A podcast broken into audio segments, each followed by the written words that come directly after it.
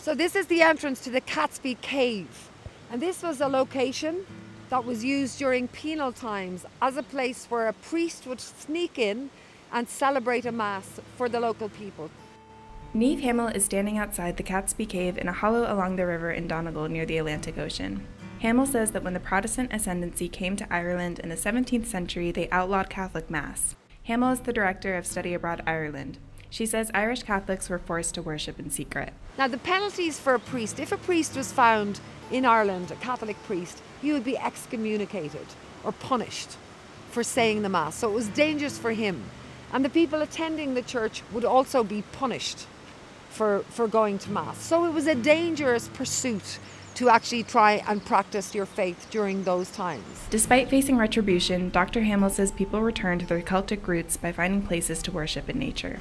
This is Miranda Johnson.